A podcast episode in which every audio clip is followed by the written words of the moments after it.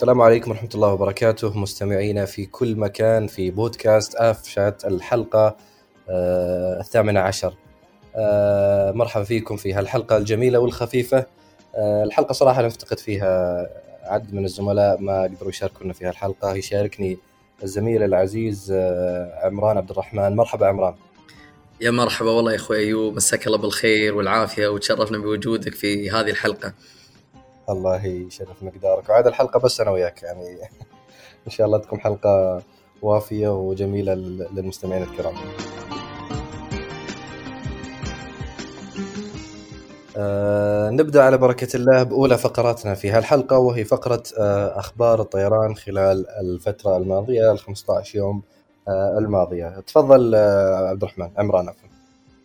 البداية بتكون في المملكة العربية السعودية كما حددت وزارة الداخلية آه، اشتراط أخذ الجرعة الثانية من لقاح آه، فيروس كورونا لجميع المسافرين ابتداء من التاسع من أغسطس لعام 2021 وهذا القرار يستثني آه، من تقل أعمارهم عن 12 سنة بشرط الحصول على وثيقة تأمين ضد مخاطر كوفيد 19 من خارج المملكة ومعتمدة من البنك المركزي السعودي.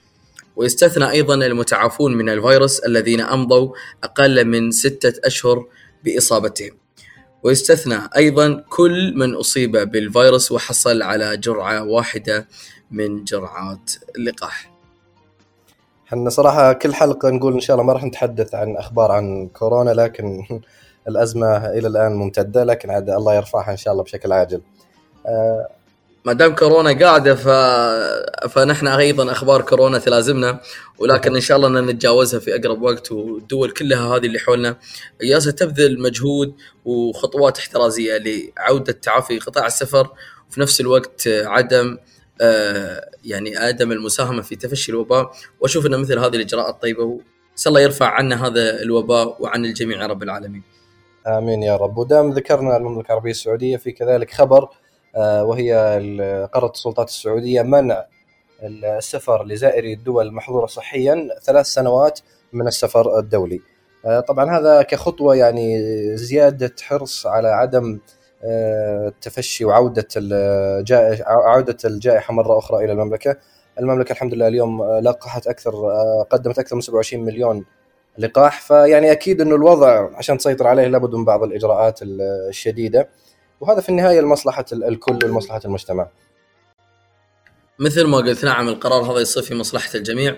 وأشوف أن آه، الدول ياسا تتخذ آه، إجراءات تشوفها مناسبة لحماية الصحة العامة وأيضا لتعزيز آه، المناعة في المجتمع. و ونتمنى نحن مثل ما يقولون عودة قريبة للكورونا إلى سابق. عهد وقاعدين نشوف الدول بعض الدول ترجع إلى ما عهد إلى ما قبل عهد الكورونا.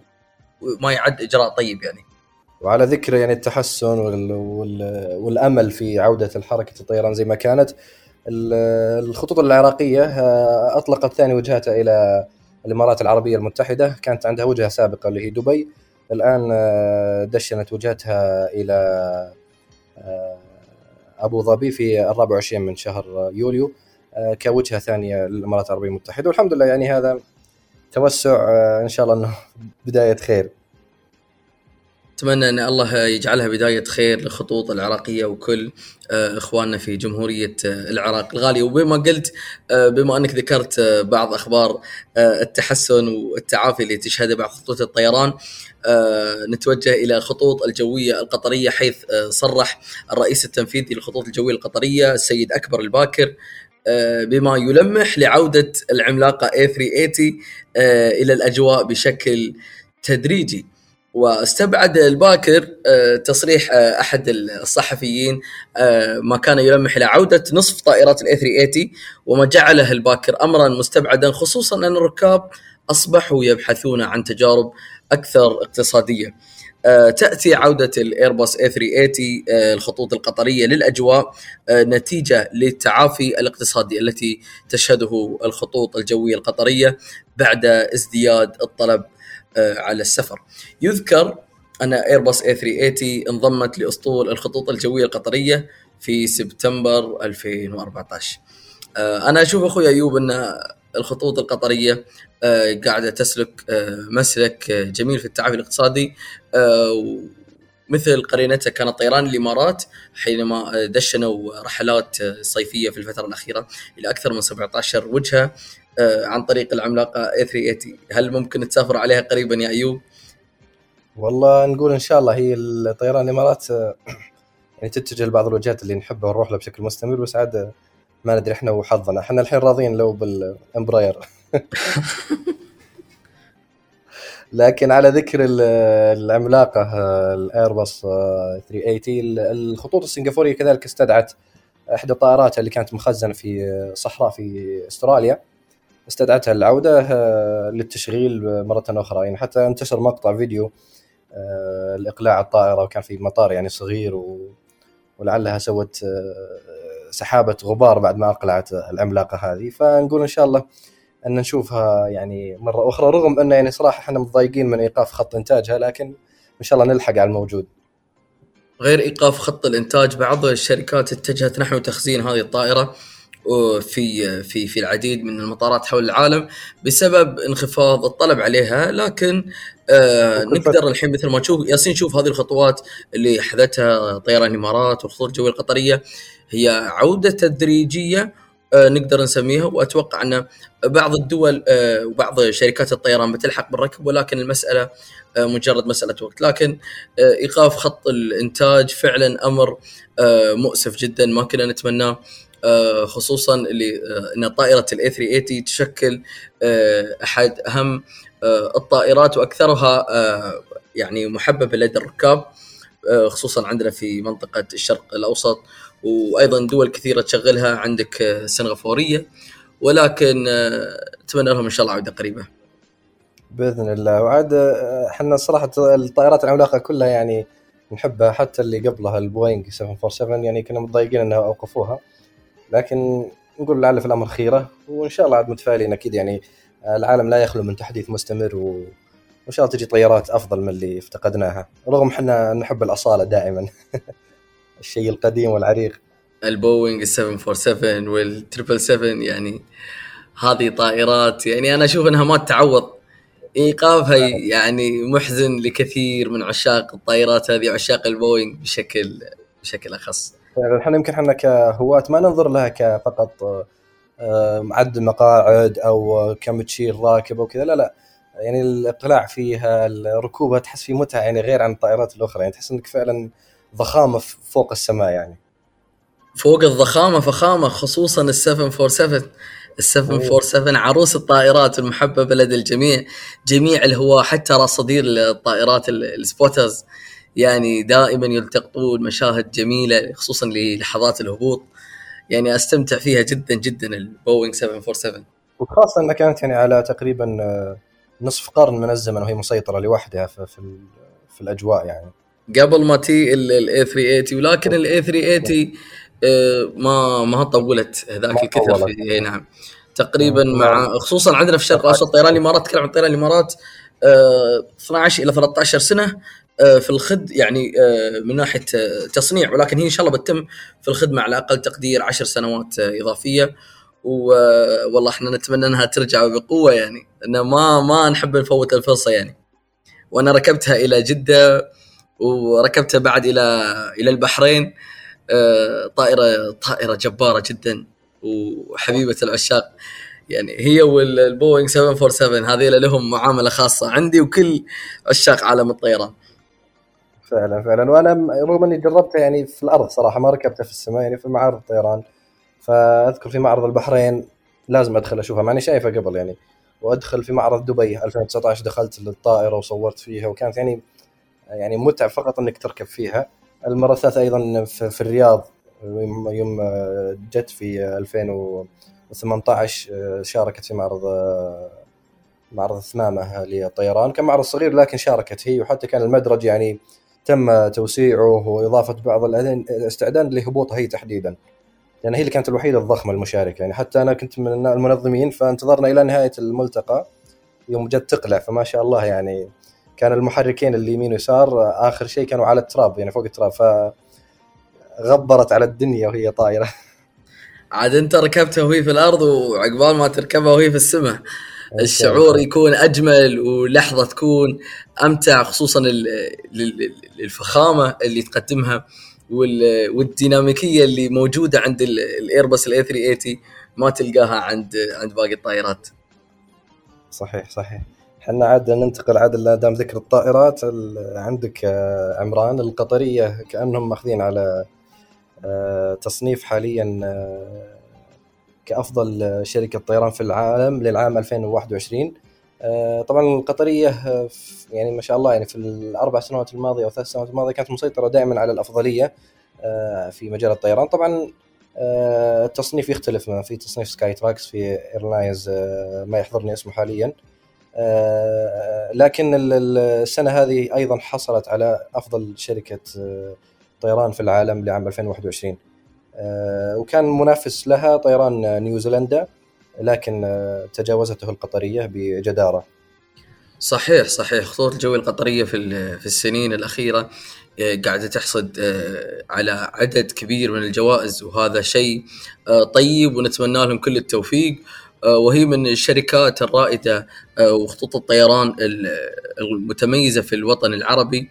وأيضا نافست في نافست على عدة مراكز عالمية. آه، وهي وعديد من الشركات في حتى في تصنيفات ال Skytrax العام الماضي كانت أفضل شركة طيران في الشرق الأوسط. تبعتها طيران الإمارات اللي كانت إذا ما إذا ما خاب ظني الخامسة أو السابعة على مستوى العالم. ولكن نتمنى التوفيق لجميع شركات الطيران عندنا في آه، دول مجلس التعاون والدول العربية بشكل عام. وشيء طيب إن نشوف مثل هذه الشركات آه، العربية تحوز على آه، مثل هذه الجوائز والتصنيفات العالمية. حول الله. عمران إحنا إيش رأيك نروح شوي أخبار سيئة ثم نرجع لأخبار حلوة يعني؟ لا قبل الأخبار السيئة أنا عندي بعد خبر حلو. بما أنه في التصنيفات آه، نروح إلى المملكة الأردنية الهاشمية حيث حصل مطار الملكة علياء الدولي على المركز الأول ضمن فئة المطارات آه، ذات القدرة الاستيعابية من 5 آه، إلى 15 مليون مسافر في منطقة الشرق الأوسط بناء على نتائج استطلاع جودة خدمات المطارات. وهذه آه، وهذا إنجاز طيب يحسب لإخواننا في في الأردن. وأنا أتوقع أن يعني أشوف إن شاء الله خدمات الطيران في الأردن آه، في تحسن وتطور آه، كبير.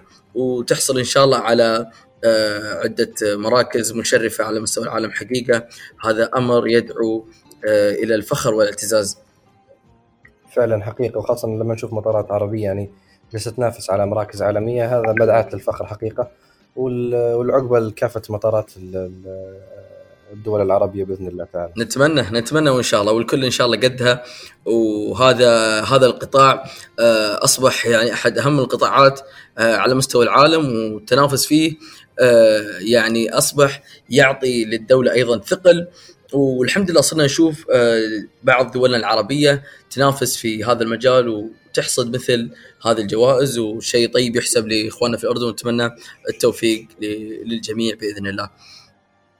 بإذن الله بحول الله أيضا من الأخبار الحلوة يعني دام كملنا في الأخبار الحلوة الطيران أعلنت شركة السلام الطيران في الطيران الاقتصادي في السلطنة عن تسيير رحلات مباشرة من صحار إلى صلالة معدل ثلاث رحلات أسبوعية وهذا لعله مؤشر على تعافي حركة الطيران وخاصة إنه في يعني قطاع داخلي في السلطنة آه، يعني يشكل نسبة كبيرة في حركة الطيران داخل السلطنة آه، خاصة ما بين سحار وما بين صلالة وأيضا مسقط. فاعلان مثل هذه الرحلات إن شاء الله إنه تباشير خير إن شاء الله. الله يبشرك. وللأسف الطيران شركه السلام أيضا من من يعني على قولتهم من الأشياء اللي سيئة في حظها إنها من فتحت تقريبا شوية كورونا. يعني هي مثل طيران أديل أيضا في السعودية. فتح في 2018 19 اشتغل بشكل كبير ثم وقف. وهنا من الأشياء المضحكة يعني أعلنت طيران أديل زي ما ذكرنا في الحلقة الماضية آه، إنه بتشغل رحلات إلى دبي كأول رحلة دولية لها. فشغلتها اليوم الأول اليوم الثاني ما استمرت. اليوم الثاني مباشرة رحله لا إله إلا الله.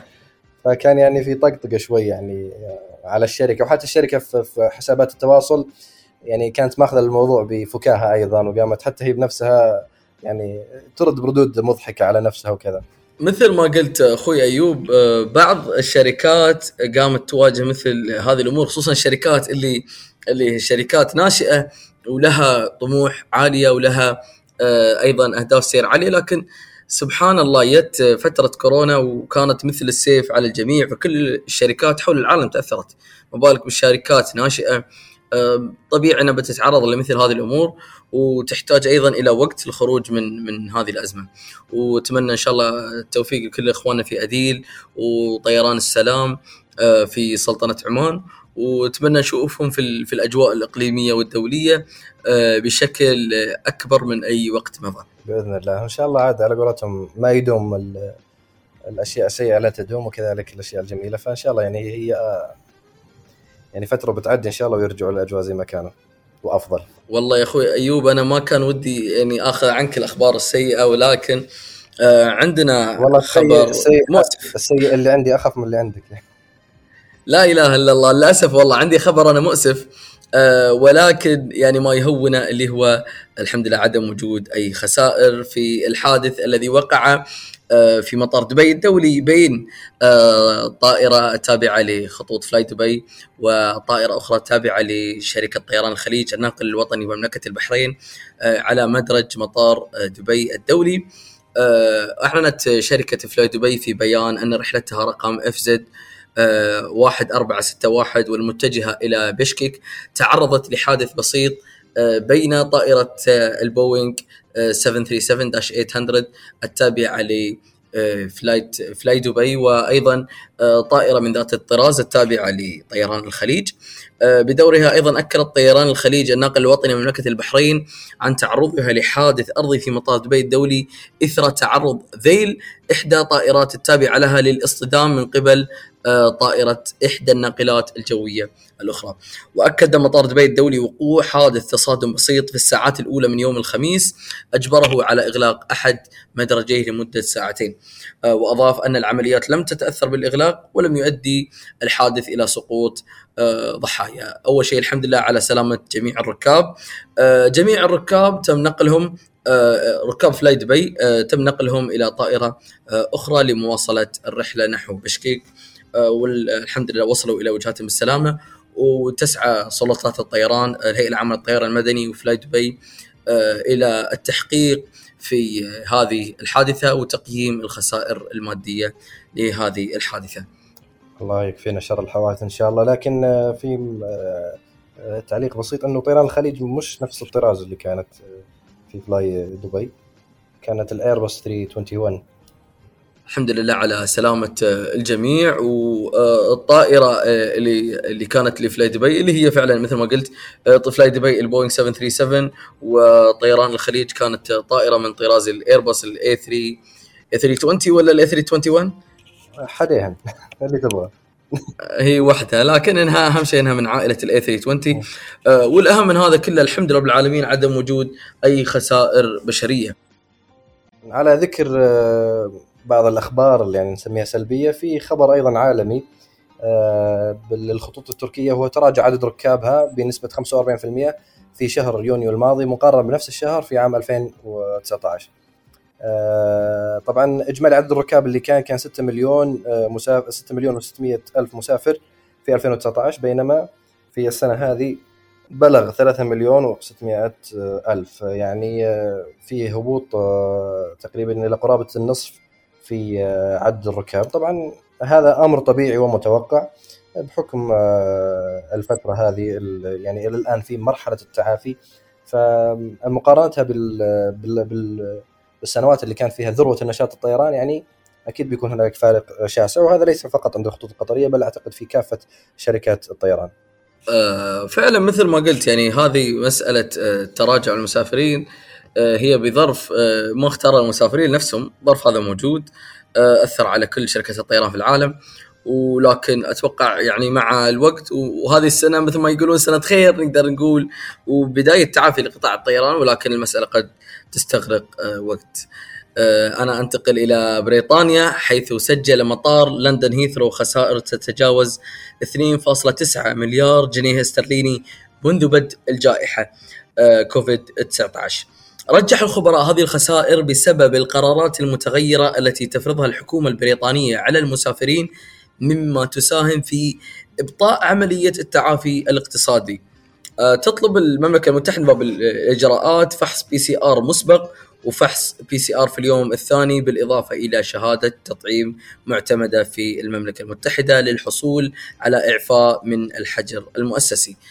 آه، على خلاف ذلك ألمانيا التي لا تطلب سوى شهادة تطعيم آه، للاعفاء من الحجر الصحي ويعني اليوم أقروا طلب فحص PCR مسبق ولكن سهولة الإجراءات آه، بشكل عام تسارع من التعافي الاقتصادي ولا شو تقول أخوي أيوب؟ آه، فعلا وهذا يعني أكيد يعني وملحوظ في كثير من شركات الطيران وكثير من الدول أيضا اللي اشتغل يعني ما نقول إنها استغلت بس إنها انتهزت الفرصة في مثل هذه الظروف الخاصه الاقتصادية إنها سهلت بعض الإجراءات على بعض المسافرين خاصة يعني طبعا مع وجود الاحترازات والاحتياطات الصحية. فنشوف مثلا الآن إنه كثير من السياح اتجه مثلا إلى إلى أوكرانيا إلى البوسنة آه، كوجهات يعني جميلة في فترة الصيف. ودول يعني إلى حد ما يعني لا ينتشر فيها يعني الفيروس بشكل يعني متفشي أو مخيف يحد من السفر لها. فيعني على قولتهم الموضوع يعني على قولتهم كل كل كل محنة فيها منحة. فالله يكتب فيه خير لجميع شركات الطيران. أنا أشوف أيضا استطلاع أجرته آياتا منظمة الاتحاد الدولي للنقل للركاب إنه آه، بشأن ارتداء الأقنعة آه، والكمامات في الرحلات الجوية فكان كانت النتيجة 83% من ركاب الخطوط الجوية يؤيدون ارتداء القناع على متن الطائرة. ويدعمون بشدة الارتداء يعني نظرا لعوامل أخرى مثل الثقة في التدابير الوقائية والقواعد والمتطلبات المتعلقة بكوفيد ونظافة الطائرات وغيرها. يعني هذه خطوة أنا أقصد يعني أنا من الناس اللي أؤيد هذه الخطوة في هذه المرحلة حتى وإن كنت مثلا أخذت اللقاح آه، إذا كنت محصن أو غيرها فزيادة حرص دام الموضوع إلى الآن يعني قائم. الكل وده يرد للسفر يعني في نفس الوقت إنه يحافظ على أمان السفره، أنت كيف تقدر تحافظ على أمان السفرة؟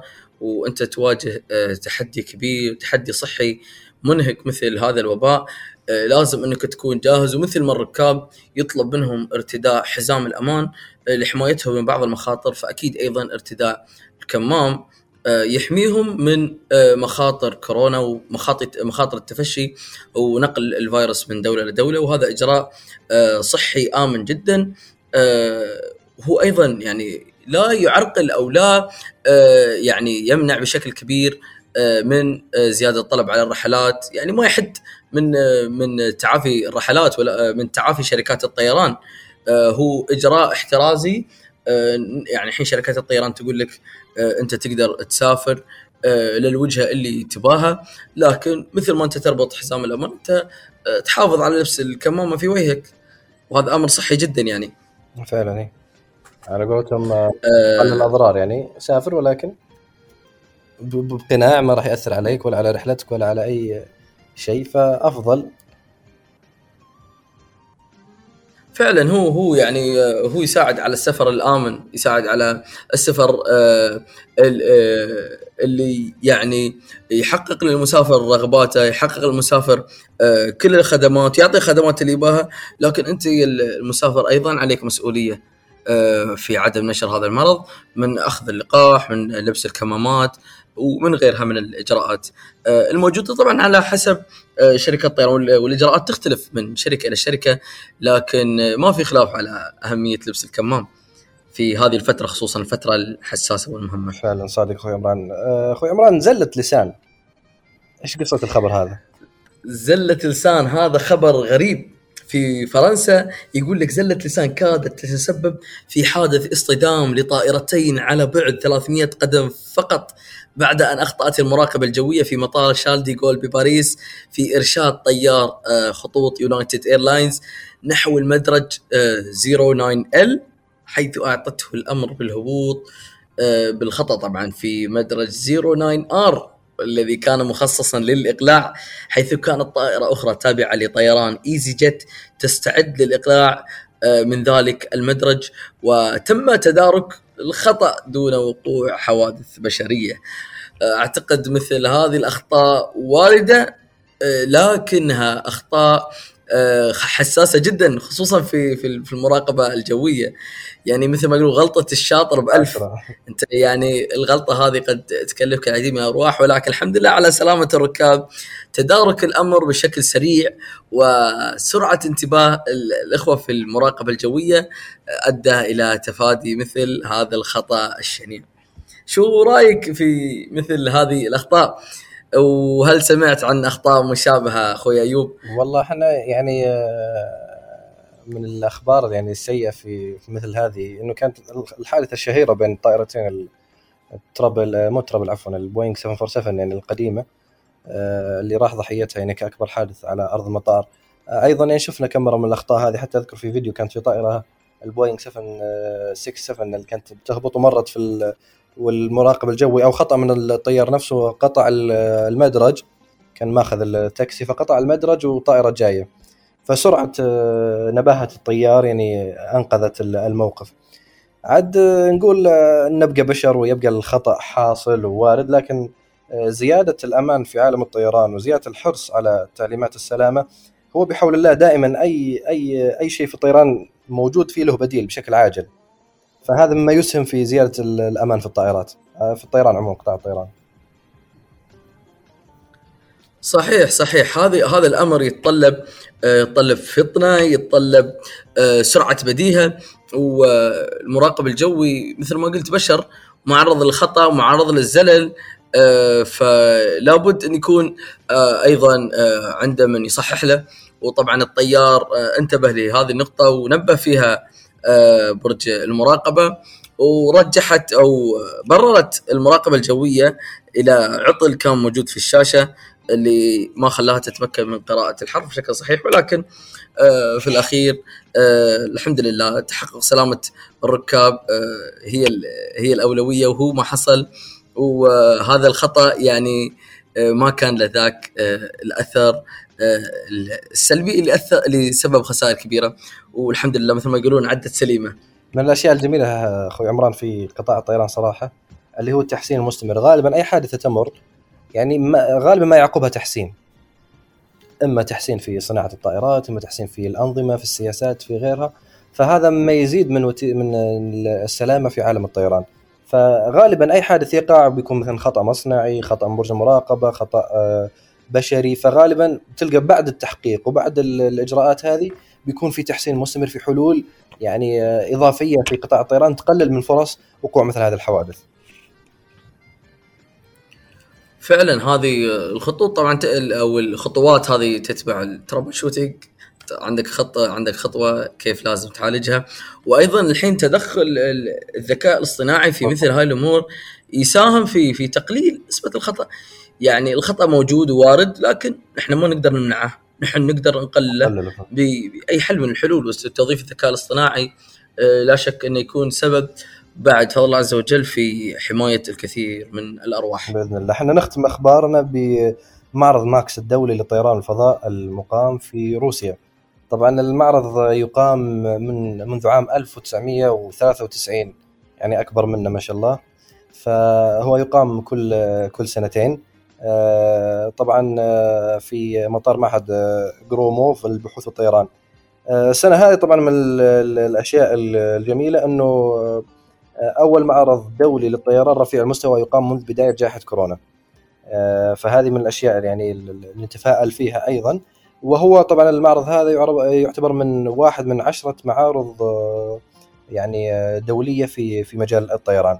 فنقول إن شاء الله يعني هذه بداية خير عودة مثل هذه المعارض ونتمنى إحنا في القريب الحين متبقي على معرض دبي أيضا ظاهر آه، شهرين أو ثلاثة أو أقل ونقول إن شاء الله إنه يعني يكون عادة الأوضاع الامورها سليمة ونحضر ويحضرون الناس كلها لهالمعرض. آه، طبعا عودة مثل هاي المعارض يعني لا شك هي آه، يعني تزيد من صفقات الطيران. أول شيء قبل هذا كله هي تجمع كل عشاق عالم الطيران حول العالم. آه، في مثل هذه الأحداث الضخمة أنت إن شاء الله الحين. معرض دبي الدولي للطيران واللي بيقام في منتصف نوفمبر.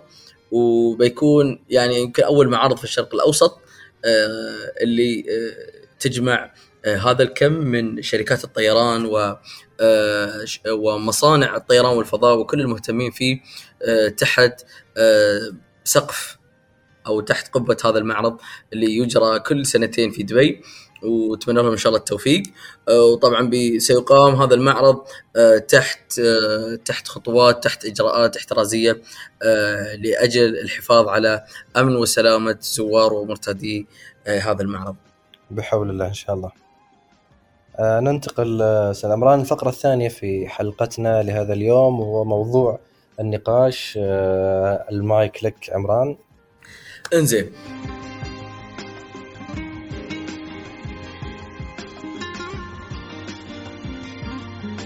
في هذه الحلقة نحب نطلع السادة المستمعين عن إجراء مهم وإجراء أساسي من إجراءات عالم الطيران اللي هو إجراء صيانة وفحص الطائرات. تتطلب الطائرات عمليات فحص مستمرة بشكل يومي من أجل الحفاظ على أمن وسلامة الطائرة والركاب وحماية مجريات الرحلة. قطاع الطيران مثل ما تعرفون هو قطاع قطاع حذر قطاع دقيق. يتطلب حذر شديد في تطبيق معايير السلامه ولا يتساهل في أي أدنى خطوة من خطوات الفحص ولا في برامج الصيانة بشتى أنواعها. بالطبيعي أي تساهل من شركات الطيران في تطبيق معايير الصيانة تزيد من نسبة الحوادث لا سمح الله وهي بالتأكيد تزيد من نسبة إخفاق الشركات.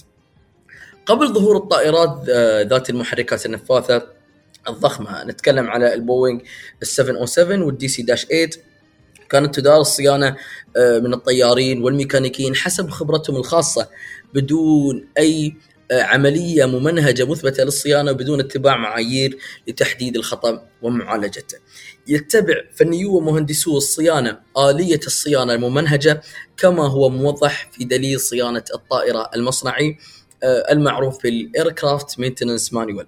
طبعا الصيانة عندنا تنقسم حسب الوقت إلى قسمين أساسيين، الصيانة المجدولة والصيانة غير المجدولة. الصيانة خلونا في البداية نتكلم عن الصيانة غير المجدولة، الصيانة غير المجدولة هذه أو هذا الإجراء يتم عند حدوث أي خلل غير اعتيادي في الطائرة.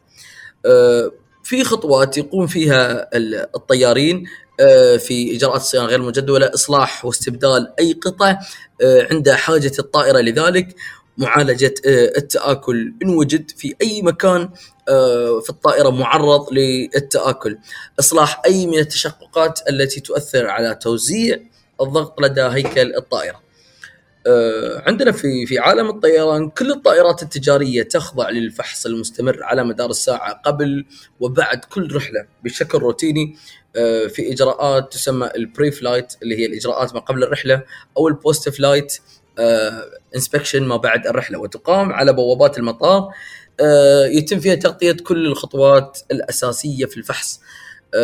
طبعا دعوني أشرح بشكل مختصر عن هذا الإجراء والمعروف عند الطيران بال exterior walk around inspection قبل بداية كل رحلة ينزل الطيار ومعاه مهندس صيانة الطائرة يقومون بأخذ جولة فحصية حول الطائرة. طبعا تكون عند الطيار قائمة تشيك ليست أو قائمة اكتمال مهمات خاصة بالفحوصات. يستخدم الطيار اللي هو الفحص النظري يستخدم فيها بعض المعدات اللي تساعده على تحديد الأخطاء مثل المصابيح والمرآة والمناظير وغيرها. الطيار يتم يفحص بعض الأشياء الأساسية يفحص وجود أي ترسبات أو بقايا جليد على أسطح التحكم يفحص لاقطات الضغط الخاصة بالطائرة اللي تسمى ال static probes يفحص مدخل مجرى الأجهزة الكهربائية ال avionics يفحص الإطارات والعجلات وحاملات العجلات وفرامل التوقف الأرضي يتأكد من عدم وجود أي تآكل أو عدم وجود أي ضربات مرئية. يتأكد من اكتمال مسامير تثبيت العجلات وإقفالهن وعدم فقدان أي منهم. فقدانهم يؤدي إلى إلى وجود مشاكل أو صعوبات الهبوط. واحيانا لا سمح الله قد تؤدي إلى ما أكبر من ذلك من الحوادث. الله يبعدنا ويحكم عنها. أيضا يقوم الطيار والمهندس بالتأكد من مؤشرات خزانات الوقود، يتأكدوا من سلامة شفرات المحركات، آه، يتم فحص أي ترسبات أو تسريبات على مداخل ومخارج المحرك. فحص مفرغات الشحنات والتأكد من ثباتهن اللي هما الستاتيك ديسشارج آه، التأكد من سلامة المكابح الأرضية التأكد من لاقطات الرا... آه، من لاقطات آه، أجهزة الراديو. يتم فحص دفة الذيل العلوية والأفقية. طبعا هذه الآليات وهذه الخطوات من خطوات الفحص الوقائي قبل الرحلة يجب أن تكون معتمدة من سلطات الطيران الرسمية. آه، على سبيل المثال آه، عندكم هيئة الطيران الفدراليه الأمريكية الاف اي اي أو الوكالة الأوروبية لسلامة آه، الطيران الاياسا ولكل دولة أيضا سلطاتها الخاصة لسلامة الطيران الهيئة العامة للطيران المدني وغيرها. ومن أهم تصنيفات الصيانة المجدولة في مجال الطيران اللي هم الاتش إكس البي تشيكس السي تشيكس والدي تشيكس خلونا نتكلم عنهم. آه، بشكل آه، مختصر. طبعا هذا آه، تصنيف تصاعدي لخطوات الصيانة. أول الأنواع اللي هو نوع المعروف بالاتش هو أول درجات الصيانة المجدولة وتتم بعد كل ما بين من 400 إلى 600 ساعة طيران.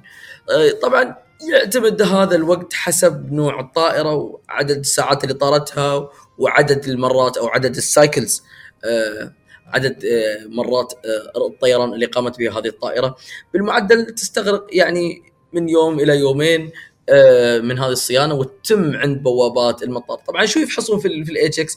يفحصون أشياء أساسية مثل مقاعد الطائرة يفحصون الهيكل إذا كانت وجدت عليه أي ضربات يفحصون القطع المفقودة يتأكدون من عدم وجود أي قطع مفقودة في الهيكل.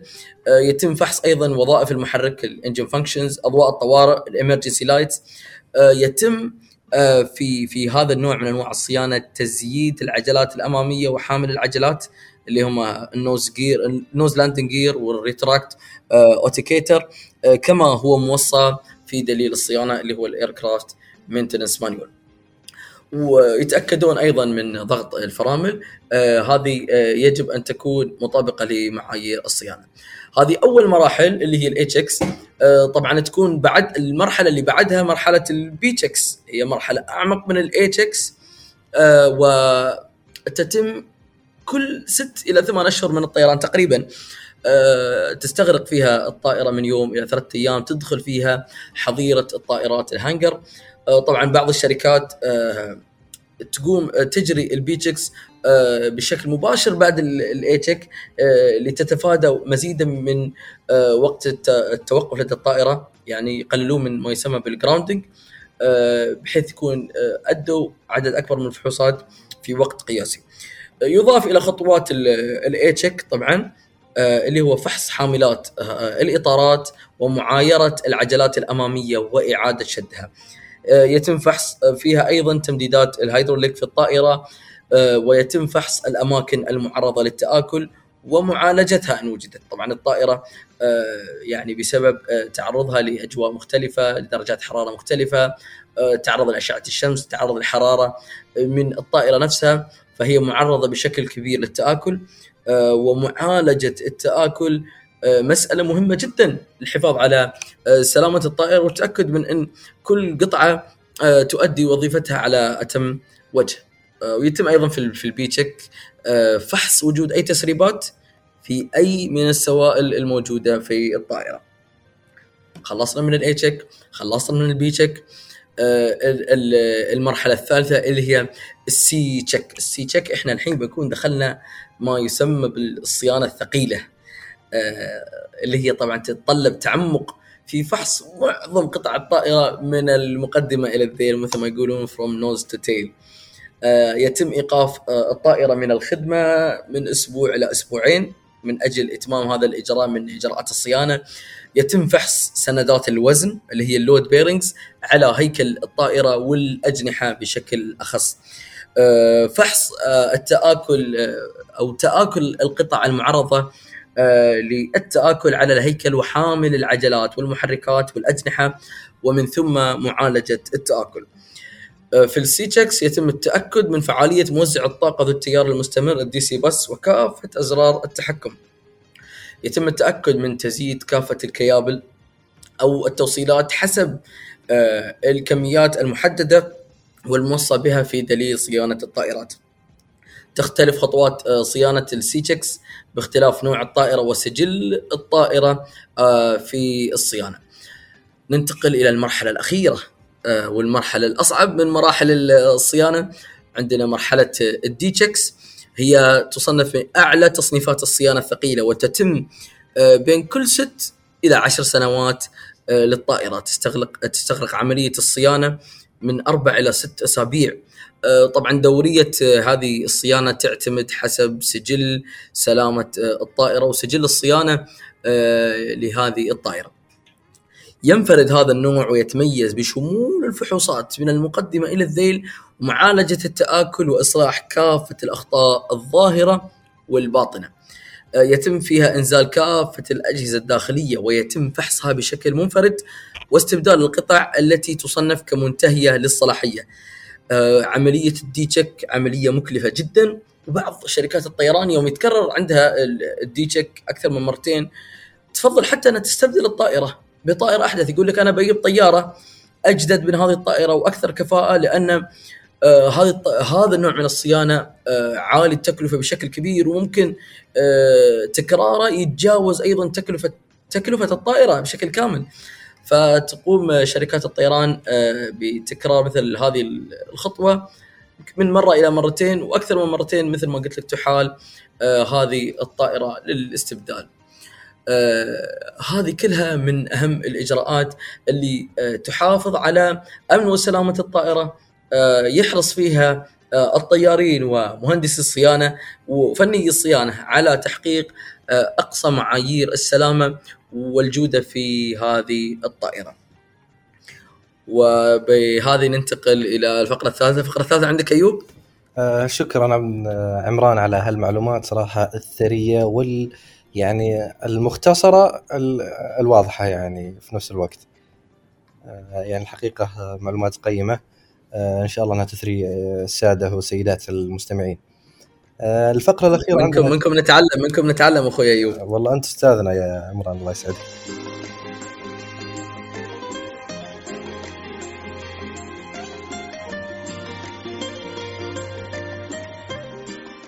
آه، الفقرة الأخيرة طبعا آه، معلومة مغلوطة منتشره في عالم الطيران. دورنا إحنا فقط إنه نبين إن المعلومة هذه خاطئة. آه، طبعا المعلومة تقول أنه مركز الجاذبية هي الكعبة المشرفة بطبيعة الحال آه، تقوم بجذب الشحنات المغناطيسية ولهذا فإنها أول نقطة تستقبل إشراق الشمس. ولهذه الأسباب ولكون الكعبة المشرفة مركز الجاذبية الأرضية منطقة فراغ في طبقات الهواء التي تعلو مكة المكرمة يستحيل التحليق فوقها. طبعا هذه منشورات متداولة آه، في في يعني في مواقع التواصل الاجتماعي ويقال أنه يستحيل التحليق فوقها سواء من الطيور أو من الطائرات لأنها مر لأنها مركز جذب مغناطيسي وبعضهم يقول أنها آه، في اتصال مع السماء إلى البيت المعمور. فلا لا يمكن لأي كائن من كان أن يقطع هذا الاتصال الموصول بالسماء. آه، ويستفيض الناشرين لهذه الإشاعة في وصف مزايا فيزيائية للكعبة. أول نقطة تستقبل شروق الشمس وأنها مركز التقاء الإشعاعات الكونية. الحقيقة في هال يعني آه، المعلومات المغلوطة للأسف آه، من الناحية العلمية الخاصيات اللي ذكروها أنه فيه نقطة التقاء شروق الشمس ومركز جاذبي هذه لا يوجد لها أصل في الجوانب العلمية. أما من الجوانب يعني في عالم الطيران تحديدا نعم السلطات السعودية تمنع الطيران فوق مكة المكرمة لكن هذا ليس له علاقة بالنظريات اللي طرحت في يعني من قبل ناشري هذه الشائعة الحقيقة فقط هي لقداسة المكان آه، ولعظمته وأيضا لعدم الحاجة له يعني بشكل ضروري إنه تمر طائرات فوق آه، مكة المكرمة.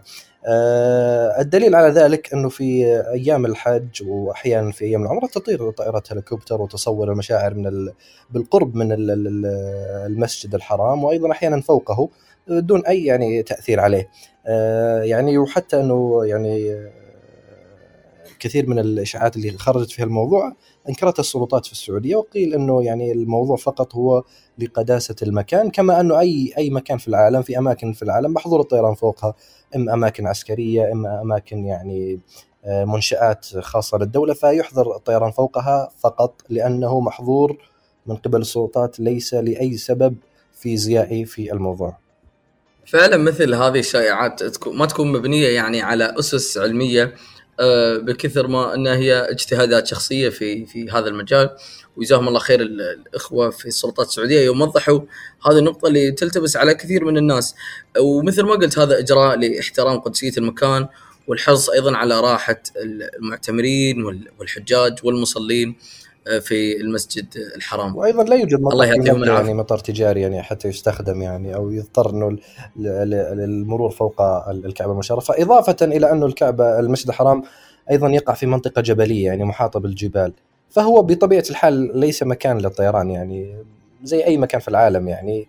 منطقة جبلية ما يكون فيها مطارات بشكل يعني كبير أو أو عفوا يعني محاطة بال- بال- بالجبال. المطار المستخدم بشكل كبير للحج والعمرة هو في جدة. وهنالك يعني أفكار لإيجاد مطار في في غرب مكة المكرمة ولكن يعني هي مشاريع يعني مطروحة للمستقبل لكن هذه كلها ليس لها علاقة بالنظرية اللي مطروحة هذه. والعلماء أيضا والباحثين لهم دور كبير في إثبات آه، مثل هذه المسائل خصوصا لعامة الناس آه، يعني هم يعتقدون مثل هذه آه، المعتقدات ممكن تأتيهم بدوافع أكثر معنوية أو آه، دوافع عاطفية نقدر نقول آه، لكن آه، دور الباحثين كان له كان له يعني دور أساسي في منع انتشار هذه الشائعة وهذا أمر صحي جدا ويعطيهم العافية الأخوة ال- ال- الباحثين وأيضا السلطات السعودية اللي ما سوت هذا الإجراء إلا حرصا على راحة وسعاده ال- الموجودين على هذه الأراضي المقدسة. وأيضا بطبيعة ال- الإنسان يميل للأشياء الغريبة. فهذه من الأسباب اللي تجعل أنه ال- الإشاعات تنتشر بشكل أوسع. أكثر من الأشياء يعني الحقيقية ذات ذات البعد ال- يعني ليس فيه إثارة أو غيرها لكن الأشياء الإشاعة هي اللي تكون يعني فيها طابع يعني الغرابة والإثارة فينتشر بشكل أوسع من الحقائق. هذا هذا أيضا يعني دورنا نحن هني في في في الأوت شات. أخ أيوب في ان نوصل الصورة الصحيحة آه، المبنية على أسس معلومات آه، إلى كل إخواننا المستمعين آه، حول أرجاء الوطن العربي. آه، وأيضا نشر ثقافة آه، الطيران. آه، لا شك بأنها آه، تساهم في آه، تفنيد أو في آه، توعية الناس اللي هو بشكل أساسي يعني تلقاها مع الفترة تكافح الإشاعات آه، من منطلق علمي وهذا أمر آه، طيب أتمنى إن شاء الله أن آه، نكون نوصل لإخواننا المستمعين المعلومة بالشكل اللي يليق فيها وبالشكل العلمي اللي يزيد من وعي الجميع. بإذن الله وبوجود أمثالك أستاذ عمران يعني بيكون البودكاست يعني مصدر إلهام في هذا المجال شكرا الله يسعدكم لأنك- إحنا نتعلم منكم أخوي يا. حبيبي. شكرا لأنك شاطرتني تقديم هذه الحلقة. آه، ونتمنى إن شاء الله في الحلقات القادمة يكون الفريق كامل موجود ولكن آه، لظروف آه، يعني إما اجتماعية أو ظروف عمل للأعضاء فلم يناسب تسجيل هذه الحلقة إلا آه، لكلانا شكرا أستاذ عمران على وقتك وعلى معلوماتك الثرية. الشكر لك أخوي أيوب على تقديم هذه الحلقة والشكر لكل إخواننا آه، المستمعين اللي اعطونا جزء من وقتهم آه، في إنهم آه، يساهمون في توعية مجتمعنا العربي بثقافة الطيران. شكر أكرر الشكر لك أخوي أيوب وأتمنى مثل ما قلت في في الحلقات القادمة يكون متواجد الفريق بشكل كامل نوجه لهم التحية كلهم يعطيهم ألف ألف عافية على المجهود اللي يبذلونه. معانا في الأب شات آه، كما يعني لا ننسى أن نشكر فريق الإعداد وفريق إدارة المحتوى لهذا البودكاست. يعني لا يظهرون مع يعني على البودكاست لكن لهم كل الشكر والتحية. فهذا الجهد هو انعكاس لما يقومون به من عمل. آه، الشكر لهم موصولا والشكر موصول لكم مستمعينا الكرام آه، على استماعكم لهذه الحلقة من أف شات يسعدنا نسمع آرائكم ومقترحاتكم أيضا معلومات لديكم حابين نصححها أو مواضيع حابين نتكلم فيها في الحلقة اطرحوها على حساباتنا في وسائل التواصل الاجتماعي إنستغرام تويتر وأيضا منصات البودكاست الموجودة. شكرا لكم ونلقاكم بإذن الله في الحلقة القادمة. دمتم في رعاية الله.